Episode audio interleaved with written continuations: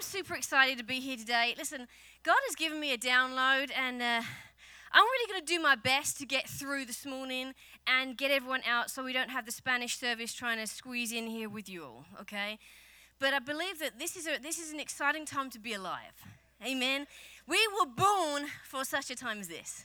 There has never been a better time to be alive on the earth than there is right now right? No one else has gotten to live through some of the things that we've lived through over the last 18 months, right? We're already miracles.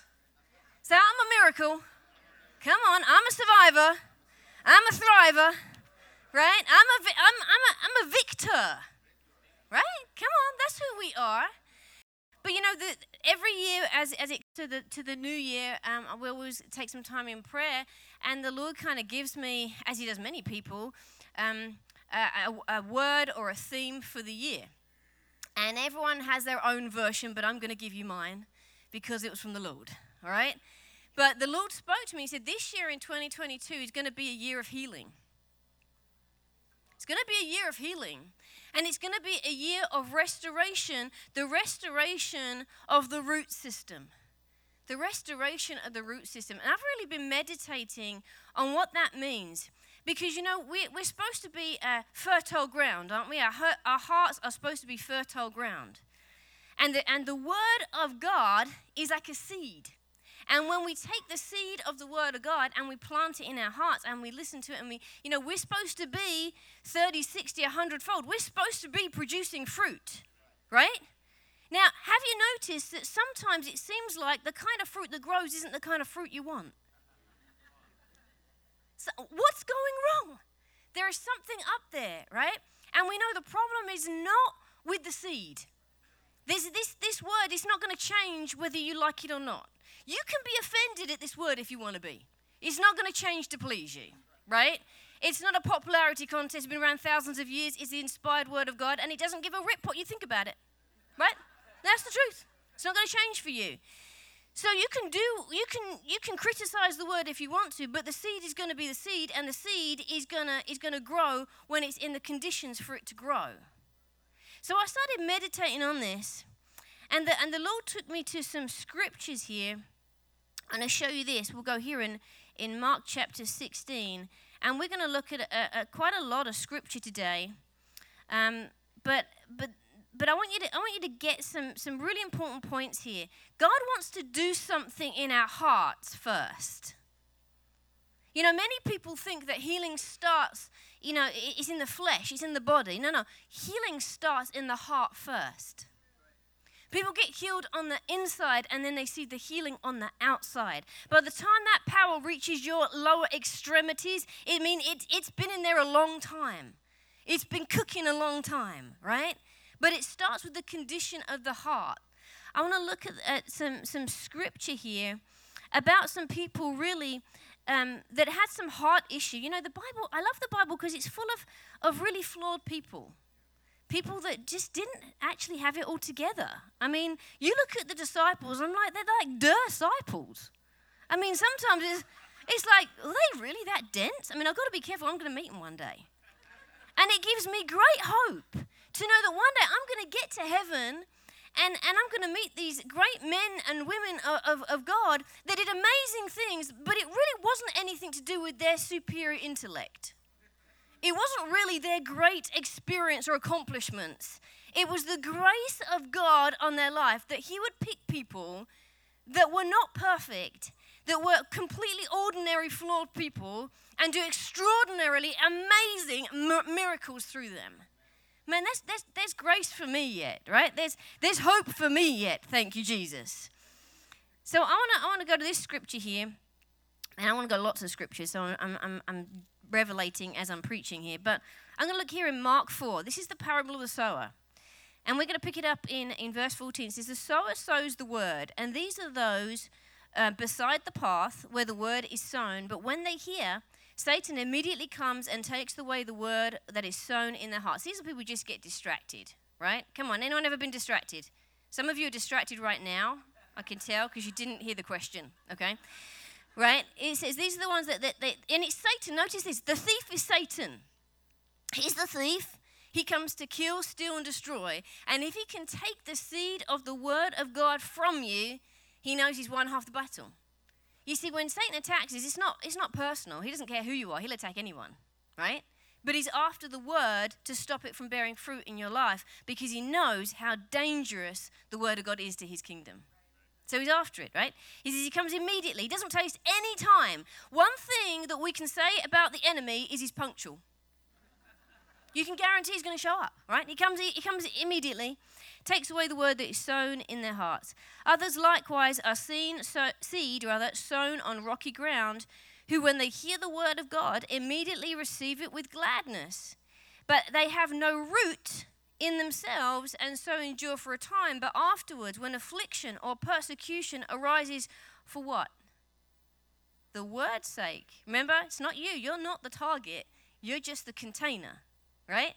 And if you get in the way, then then he'll take you down too, right? But it's, it's, uh, the enemy's the persecutions are rising for the word's sake. Immediately they will fall away, and many people, I believe, are in this this rocky ground. They're stuck in this place. I want to show you something because this is, gives me great hope. Have you got a picture? I sent a picture in, Joel. I don't know if you got it or not. It's a it's a picture. I don't know whether you can put it up. See this picture? Look at that handsome man. He's pretty handsome. Look at those legs, babe. Look at them. Okay. So, Anyway, I'm going to move on before I embarrass myself. This tree, it's not a small tree. Actually, what are you? Are you like 5, 5'10, something like that? We'll go with 5'10. Okay, you're 5'10? 6'2. Yes, yes. He's, on the inside, he's a giant. Okay. 5'10 in heels. Wow, that's quite a picture. So you can see this tree, I don't know, it's probably, it could be 30 feet, feet tall. Um, I'm, I'm not sure, right? But it's, it's, a big, it's a big old tree, right, going on there. And it's chosen a rather interesting place to grow, right? I mean, at some point, there is a better, better perspective. At some point, this whacking great tree was a seed. And it, and it was dropped probably by a bird or an animal or something, and it found itself in a little crevice in this rock in a hard place, but there was so much power, there was so much life, there was so much potential in that seed that no matter what the circumstances or the hardness of the ground around it, that seed was determined to bear fruit. You see that? And it, it, uh, that, this actually gives me a lot of hope because I feel like sometimes my, my heart has been a little hard. It's been a little rocky. It's been a little beaten up by the things of the world and the circumstances of life and trauma and stuff. I mean, anyone here would say has, would say that I've had a really easy life? Anyone? No. It usually goes over just about like that, unless you're maybe a day old or something. Okay. And praise God, we don't have to remember going down the birth canal, right? but but here's the thing God takes us and he'll, He can cause us to become fruitful no matter where we've started from, right? But there's something that has to happen. If that seed just landed and ended up in that rock, that a crack in that rock, and it did nothing, even though the surroundings were might have been harsh, but it did something. It put down roots. It put down roots, and this is the key. Because there are many people that they hear the word of God and maybe they've come from a hard place. Maybe they're in a hard place right now. Maybe their heart is just hurting. But something happens when we allow the seed of that word to put down roots. This is the difference maker. It goes on and it says, others, others are like seed sown among thorns that hear the word of God, but the cares of this world, deceitfulness of riches, and desires of other things, they choke the word of God and it proves to be un- unfruitful. He said, Have you noticed you never have to plant weeds? I'm not really big into gardening, okay?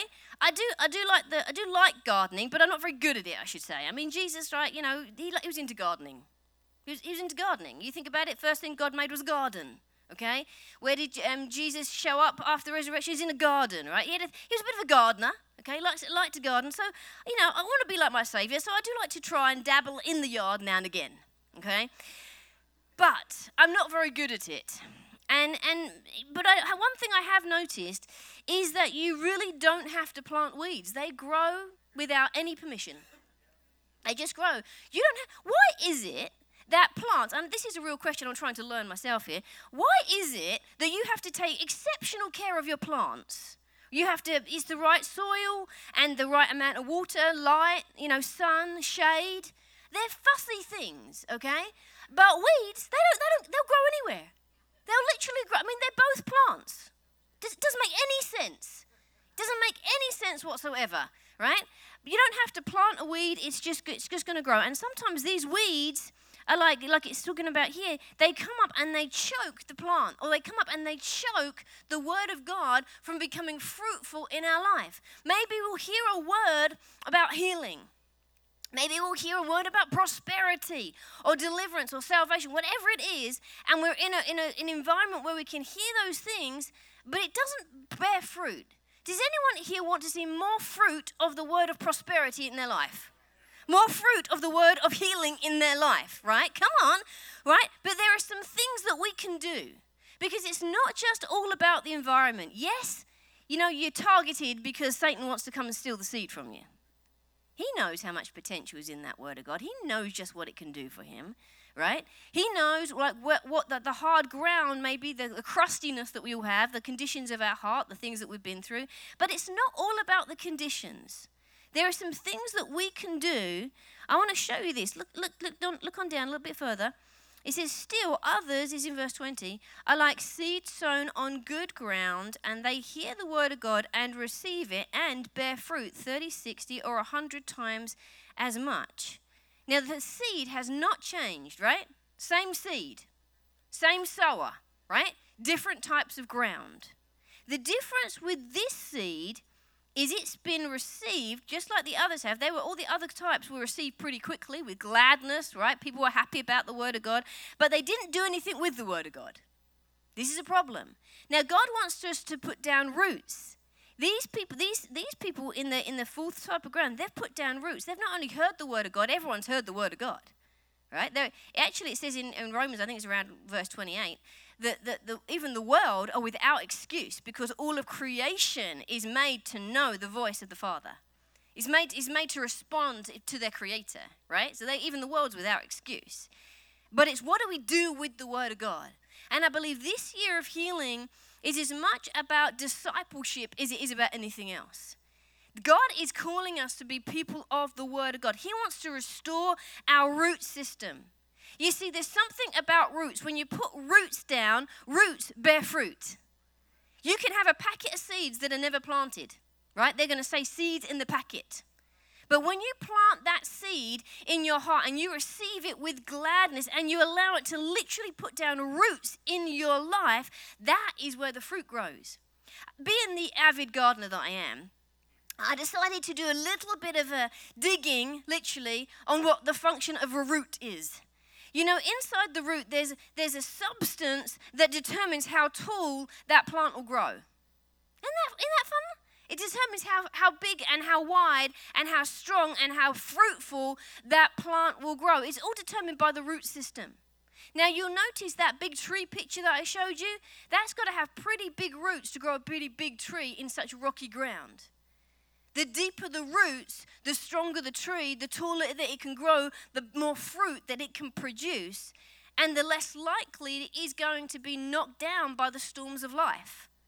You think about this for a moment. You know, uh, we had um, uh, forest fires where we live. This was, I know, about 10 years ago now.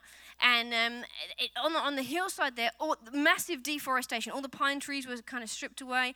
And then the following year, we had horrible landslides, mudslides, because whenever it rained, there was no roots in the ground to hold that soil in place. You see, one of the functions of the roots of uh, the root system is to keep you grounded. Is to keep you grounded right? So if with, without any roots left in the soil, not only is the is the plant not going to survive, it's not going to grow very big, but when there is the least amount of resistance, it's going to be swept away. It's not going to be able to withstand in the coming times. And this is one of the reasons I believe that the Lord wants us to restore our root system. Because if we have our roots in something other than the Word of God, it's shifting sand.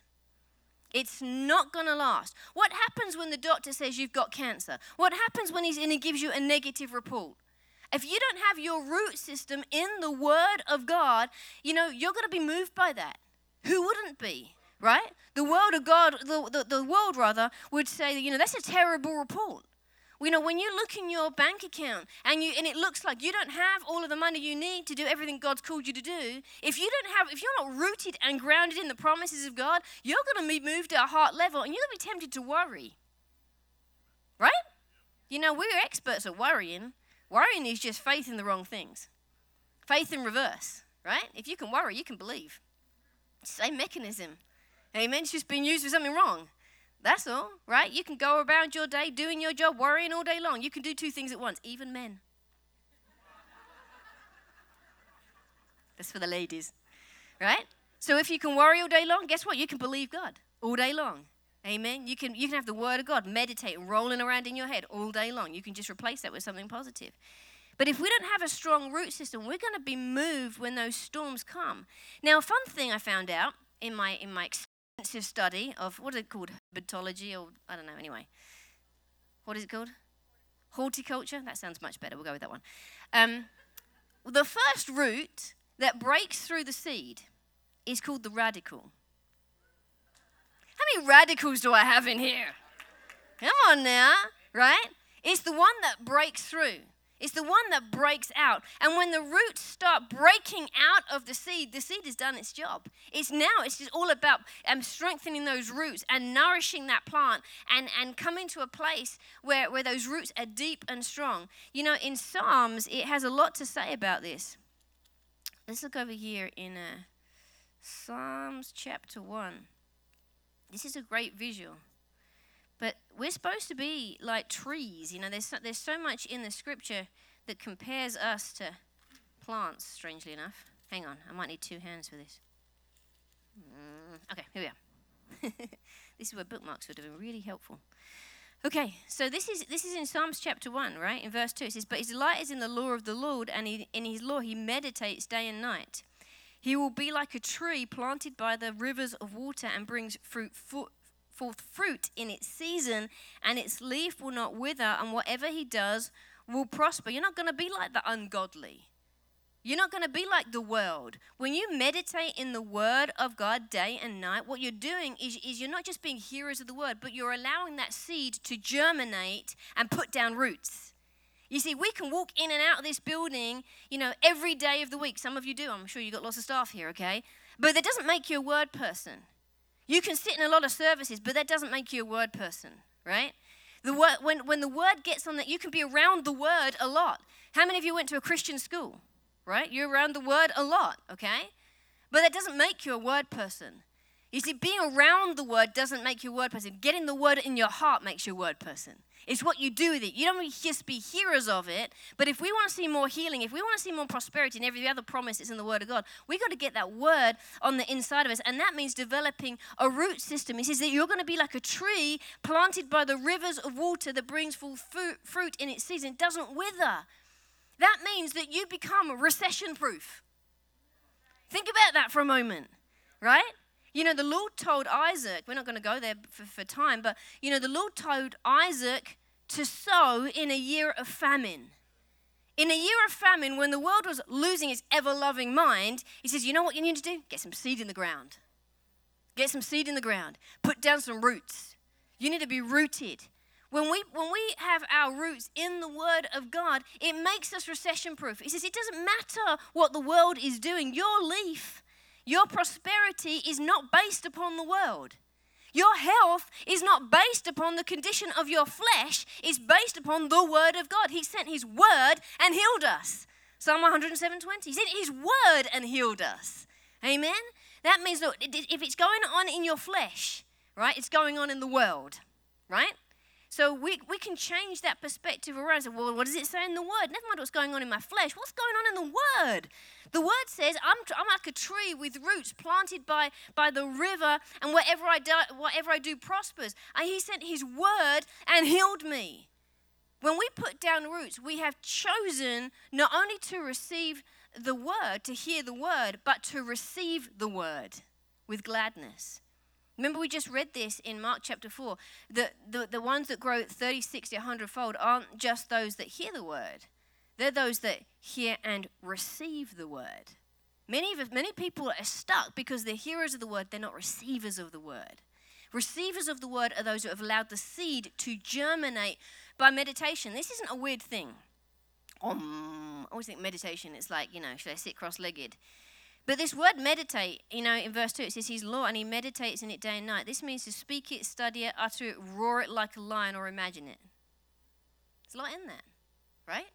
To, to take time to allow the word of God to get on the inside of us, to spend time and in, in intimacy um, with the Lord. You know, I love that song that we were singing. Let me find out. I looked, I looked up the, the lyrics here so I'd have them. But I heard the Lord singing this back to me. You know, He says, I just want to move your heart. The Lord says, I just want to move your heart today. I want to move your heart. It's all I want to do. I just want to stand in awe and pour out my love on you. Think about this. This is the creator of the universe. He's not a distant God. He just wants to move your heart, right? He says, no matter how much the cost, He paid Jesus for you. I freely give it all to you, to you, your love made away. Man, I love that. It's all I want to do. He says, I just want to move your heart, get caught within your gaze, right here in your presence. That's where I want to stay. Just to dwell in your house. God wants to dwell in our house, He wants to catch our gaze. Amen. He wants to spend time with us. He says, would just to dwell in your house and waste my hours and my days on you. Man, he, He's given everything for us. Man, let's give Him a little time this year. Let's give Him a little part of our hearts this year. Look at this in, um, this is in Ephesians chapter 3. Ephesians chapter 3. I'm going a little off piste here, so the Lord's doing something. Thank you, Lord. Ephesians chapter 3. You know, sometimes we get so wrapped up in the things we forget the, the reason that we're here. But it says this Ephesians 3, verse 14 it says, For this reason I bow my knee to the Father of our Lord Jesus Christ, from whom the whole family in heaven and earth is named. You're part of the family of God. I like that. You know, when you when you when we looked at each other just during worship and we, we said, We're family. You know, this year we need to be family. There's healing for families too. There's healing for families. There's restoration that he would give to you, according to the riches of his glory, power to be strengthened by his spirit in the inner man, and that Christ may dwell in your hearts through faith, that you may be rooted and grounded in love. Rooted and grounded in love. We want to be people of faith and power, we? We want to see miracles. I love seeing miracles, right? It floats my boat. It really does, okay? But you know where miracles come from? It comes from love. Faith works by love, right? The, the, the, years ago, the Lord told me that the bridge to miracles was found in the secret place. In the secret place, those who dwell in the shadow of the Almighty, right? But he says that we may be rooted and grounded in love. And when we're rooted and grounded in love, that we might be able to comprehend, to understand, in other words, with all the saints, what is the breadth and length and depth and height, and to know the love of God, which surpasses knowledge, that you may be filled with the fullness of God. And then he says, Now to him is able so when we're rooted and grounded in love that goes beyond our natural knowledge, but actually, if you read this in the Amplified Bible, this says this is experience. I want you to experience the love of God that goes beyond your natural knowledge. Let in our pursuit of God, let's not throw out our experience of Him. This is really important because we can find ourselves on one ditch or the other and we'll ne- neither will bear good fruit okay? We need to make sure that we're, we're people of the word but we also take time to read the word of god meditate on it and experience his love. How many of you have ever heard god tell you that he loves you? That should be everyone. I'm talking about hearing your father tell you I love you. I'm proud of you. You need to hear that with your you need to hear that on the inside. You need to hear that with your heart. Amen. Not just read about it. There is something that happens on the inside. There is a place of intimacy on the inside where the love of God and he, every you know, you just anyone that's raised kids, how many parents do I have in here? Parents, grandparents? Something happens when you tell a kid, you look them in the eye and tell I love you. I'm proud of you. Something changes. It, it moves us at a heart level, right? It's, it's like, no, you, you don't have to be parent of the year. Trust me, my kids are here. They can tell you I ain't parent of the year, right? We don't know. They can tell you all the dirt right there, okay? But one thing I believe that they do know that we've told them a lot and we've demonstrated is that we love them. And, and you know, love covers a multitude of sin. Love isn't concerned with where you've been. Love isn't concerned with what you've done or who you've slept with, right? Or the words that even come out of your mouth. Love goes beyond all of that. And when we are rooted and grounded in the love of God, tell you what, our faith becomes alive. And then it says in verse 20, and now, finally, you've got it. And God is able to do exceedingly abundantly above all that we ask or even think, according to the power that works in us. You see, when we have a revelation of the love of God on the inside of us, healing is not a big deal anymore. Why wouldn't God heal me? My Father in heaven is crazy about me.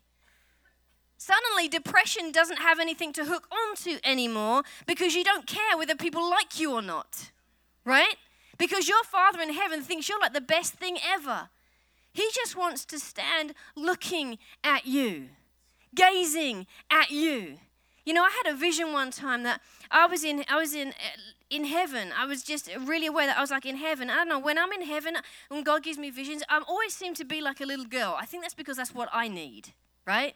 But I'm like, I probably don't know, about five years old, and there's a whole whole row of people standing there, and, and angels with their big wings that are kind of getting in the way, and I'm getting like, come on, you get out of the way. There's so many wings everywhere, right? And and in the end, I just crawl down on the floor, and I'm pushing my way through the crowd, going on my hands and knees between these legs and these wings and feathers and everything else, and they're going, ooh, ah, man, this is I'm like, this is so exciting. I want to get to the front and see what all the fuss is about.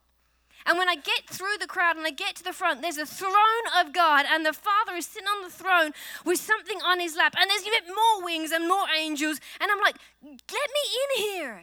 And finally, I, I reach to his feet and I'm climbing up on his lap and I'm looking. And, he's, and the Father says to me, This is the most beautiful thing I've ever seen. And I look into the arms of an infant that he's holding, and it's me. That's how he feels about you. You are the most precious thing he has ever created. And he just wants to stand and give an awe of you.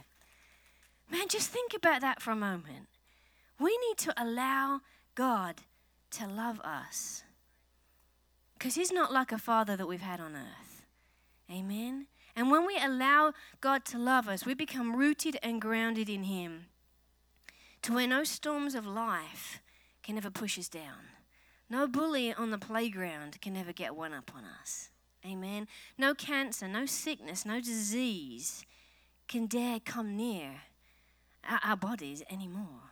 Well, we don't have to doubt whether God's going to provide because he's a good he's a good father. They wrote a song about that, right? The good good father. Amen. Because good one good wasn't good enough. Okay? When something's good, you're going to say it twice. Say it again. Pastor, right? Come on, right? Man, I don't know if I was just having a little white girl moment during worship or during, during announcements there, but when you when you said, you know, they're, they're down with those people, I heard when Jesus say, I'm down with you. Like, I think that's good. He's down with me. White girl moment right there. I don't know what that means, but I think it's good. But anyway, I'll take it. I'm going to take it. Amen. I want to look at a couple of people in the Bible, and then we're going to get to praying for people. We're going to get praying for people, okay? But um, there's a couple of people in the scripture that we can see came from different backgrounds. They were rooted in different places, and it affected how they how they walked with Jesus. And the apostle John and and Peter. Now John was the youngest disciple, maybe around 16, and Peter was older. He was married, okay, and um, you know, they they obviously had diff- some different life experiences. One was older than the other, different different things going on. But John describes himself constantly through his gospel, and he's the one that, that writes the more most about love than any other disciple. He gets it. He gets it. He's the one that calls himself the disciple who Jesus loved. Only a 16 year old punk would write that, okay? But Yeah, by the way, I'm the one that he loved, you know, just uh, didn't even put his name in there, just I'm just the one he loves. You know, he was so confident, he was so secure in the love of God that he just didn't even try to hide it, right? He's unashamed of the fact. He's the one that laid his head on Jesus' bosom, right? And, and he was secure. He was probably a bit naive, maybe a bit, you know, younger, right? But but he just knew that God loved him. And when he was at the cross, you can read, for the sake of time, I'm just going to tell you, but in John um, 19, when, the, the crucifixion, right, when Jesus is dying there, he actually gives John a purpose. He says, John, this is my mother. Now, now she's your mother, right? So he knew that he was loved and he knew what his purpose was. This was one secure dude, okay? And he, he acted a little older. He, he, acted a little different. He walked a little bit more bullshit, a little bit with a little more attitude, maybe, because of that, because he was his security. But Peter, you know, he this is really interesting. Some of the disciples followed Jesus, but some of them were chosen. Peter was chosen. And I believe that this was really significant for him. He needed to be. He needed to be, okay? Some of us need to understand that we were chosen right? We were chosen. We didn't just follow along with the crowd, but God marked you. He picked you. Even in the middle of your mess, even in the middle of your distress, He chose you. And He doesn't make a mistake. Amen. Say, I'm chosen. Come on. You're chosen. Actually, the word says you're chosen and highly favored, seated with Him in heavenly places. Come on, right? You're chosen. You know, and, and so He was the one that got out. Remember, He was the one that got out and walked on the water. No one else did that. Right? So he was one that used to act first and, and think later. I love it. I love it. But I want you to think about for a moment what the, what the last experiences were of Jesus. One of, you know, Peter wasn't there at the crucifixion. He couldn't be because he was racked with guilt. He was racked with guilt. You see, his last experience of Jesus was quite different from Peter's um, Peter's experience, last experience of Jesus was quite different from John's last experience. John's last experience was, you know, you're the disciple I love, and by the way, take care of my mom. That was purpose. That was love, right? That was his. That was his. He had. A, he had a, a mission. But Peter had a different experience. Look at this in. Um, let's go over to Luke. Luke 22. Luke 22, in verse 61. So this is after Jesus has been arrested in verse 61. And, um, you know, the, the, it says, while he was yet speaking, verse 60, that while he was yet speaking, the rooster crowed.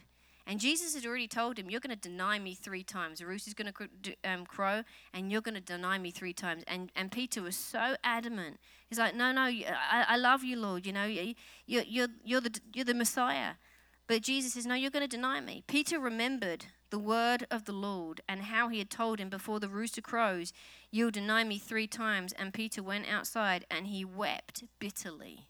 He was so crushed. He was so racked with guilt and with shame that he had a very different picture. He, can, he couldn't stand at the cross and watch Jesus be crucified.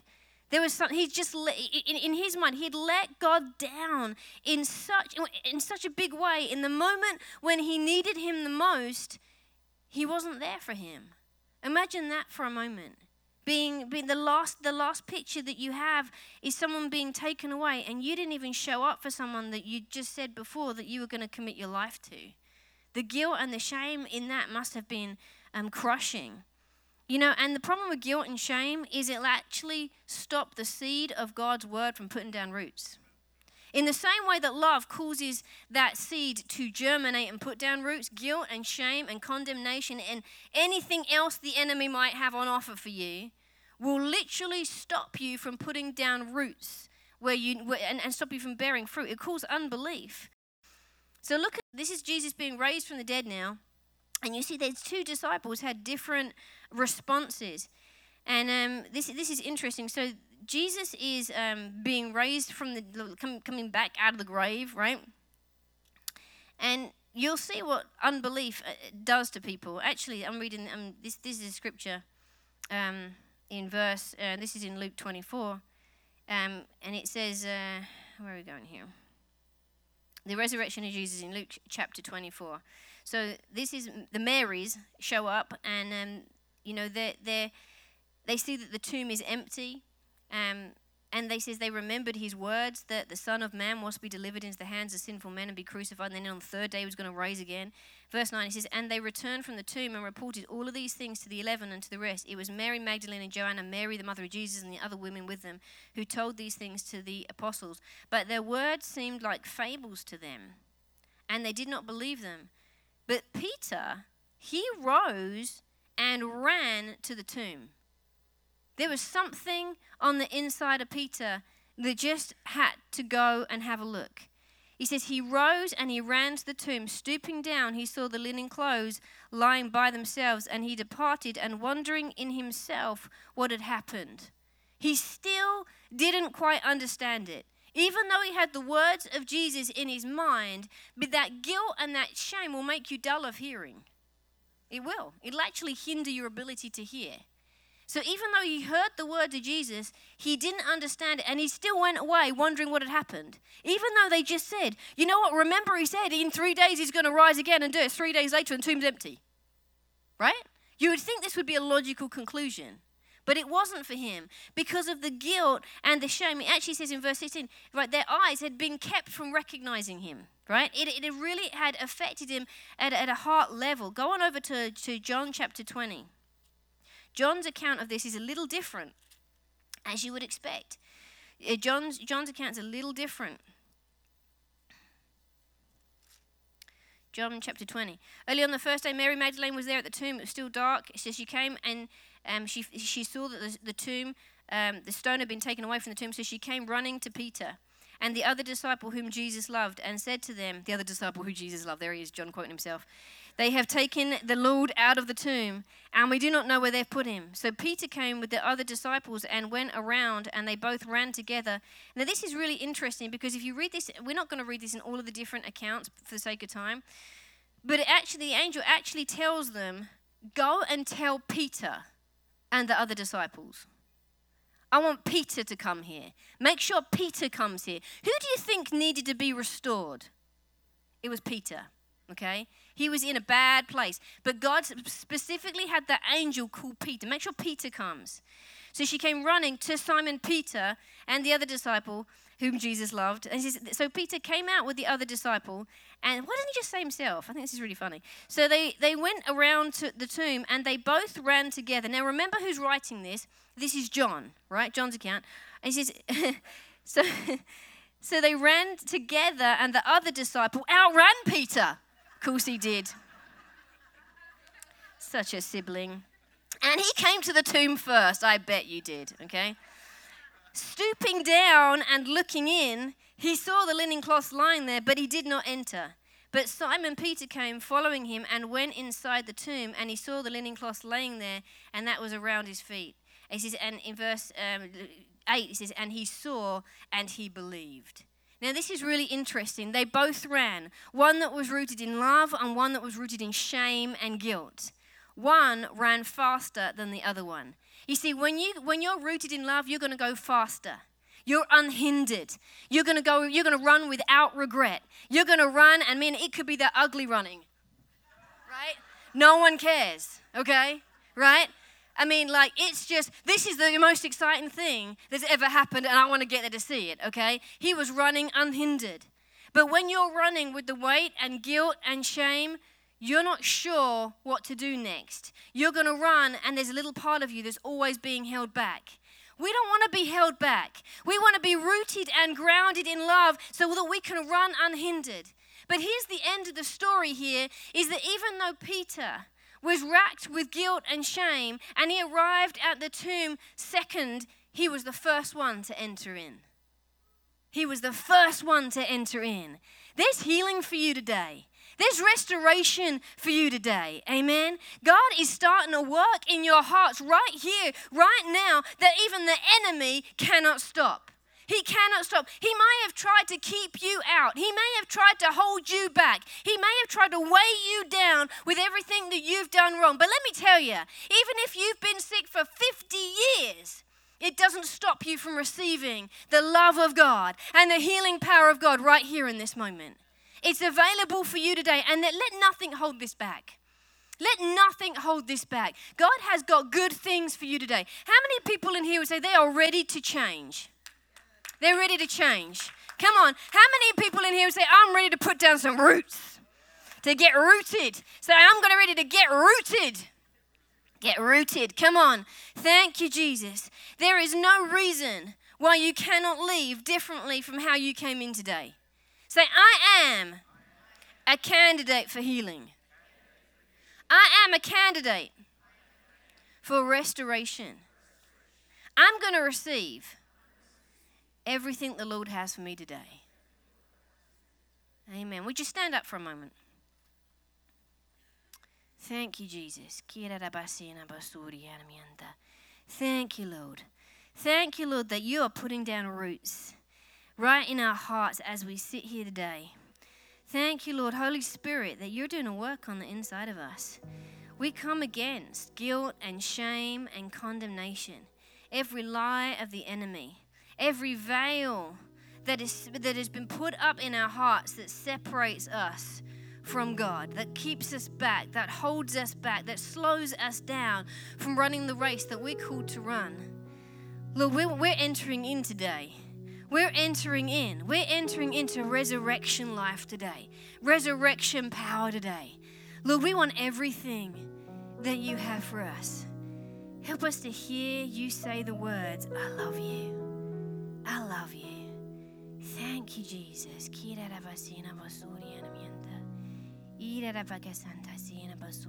Thank you, Lord.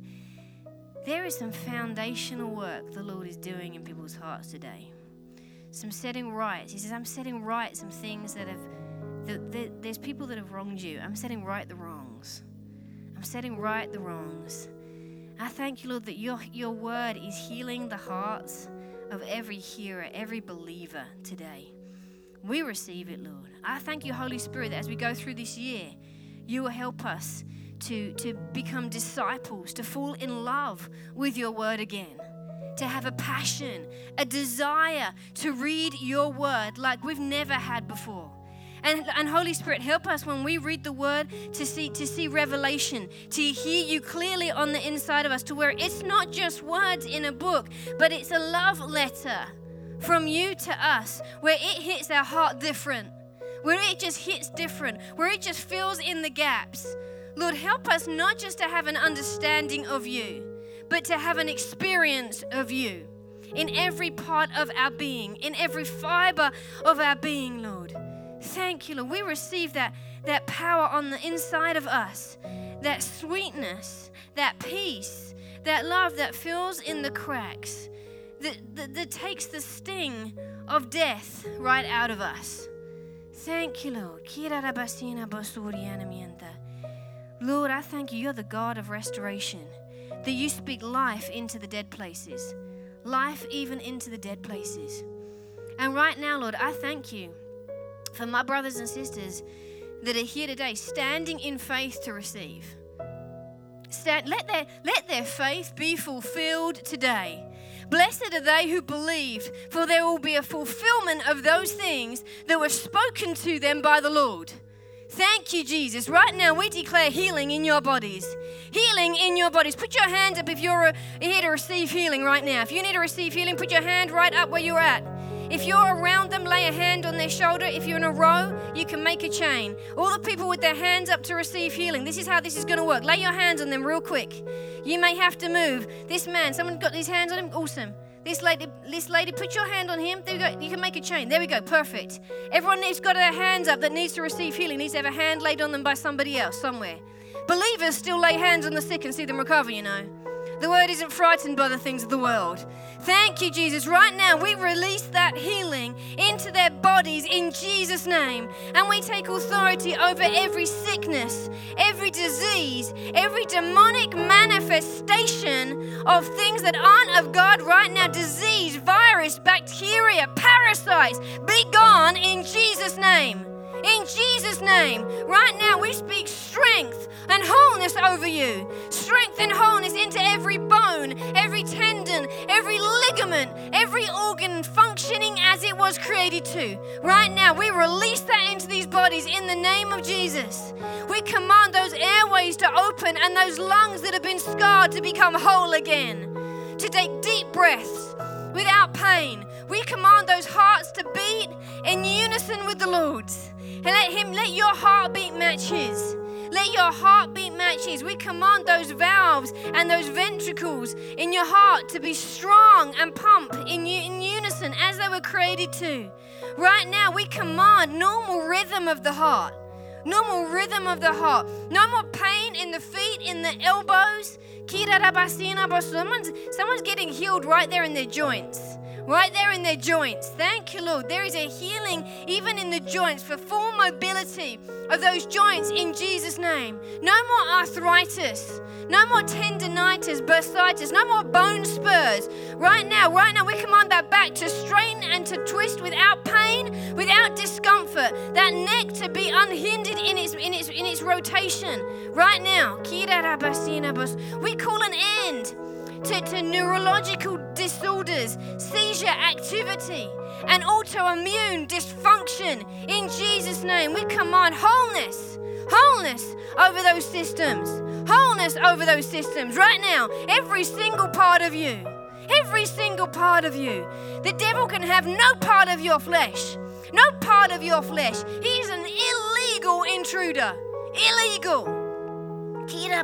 But we evict him Here's your notice served right now. Notice served right now. Someone's had problems with their teeth, with their jawbone. The Lord is straightening up. He's bringing alignment and He's commanding that pain to leave in Jesus' name. That jawbone becoming strong without the crunching, clicking stiffness, without the pain, without the headaches. Thank you, Lord. There's pain in the feet on walking, pain in the in the, the arches and the tendons in the feet. Right now, we come against that. We come against that, that numbness, that tingling, that shooting pain that goes up and down the legs. Right now, we, we command that to be as it was created to be, with peace in Jesus' name. Lord, we believe it and we receive it. Every good and perfect thing you have for us in Jesus' name. And all the people said, Amen. Thank you, Lord. Thank. Let's give the Lord a praise.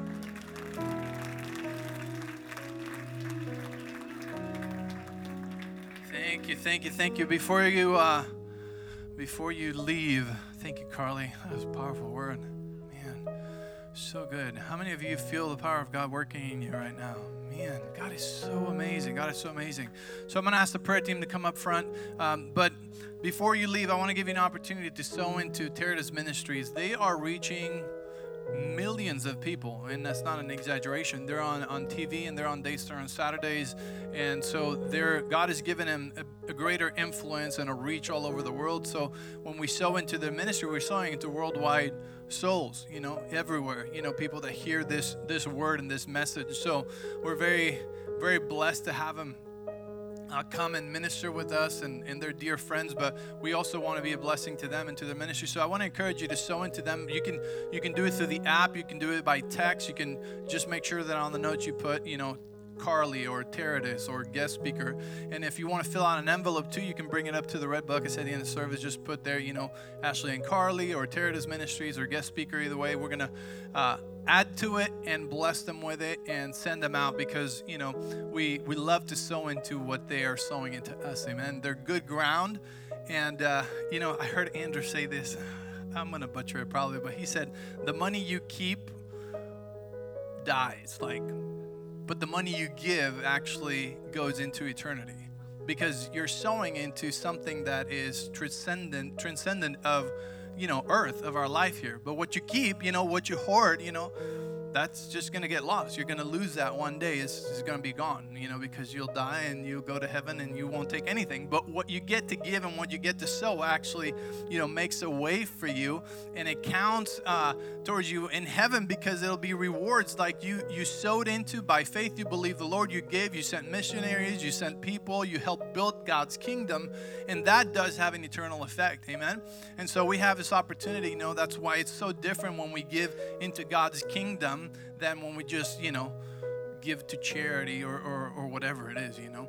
And so this is powerful. I want you to know that. So it's an opportunity to sow into their lives. So I encourage you to fill an envelope, pull out your phones, and send them a gift or become a partner with them. You know, it'd be awesome if you become a partner with them.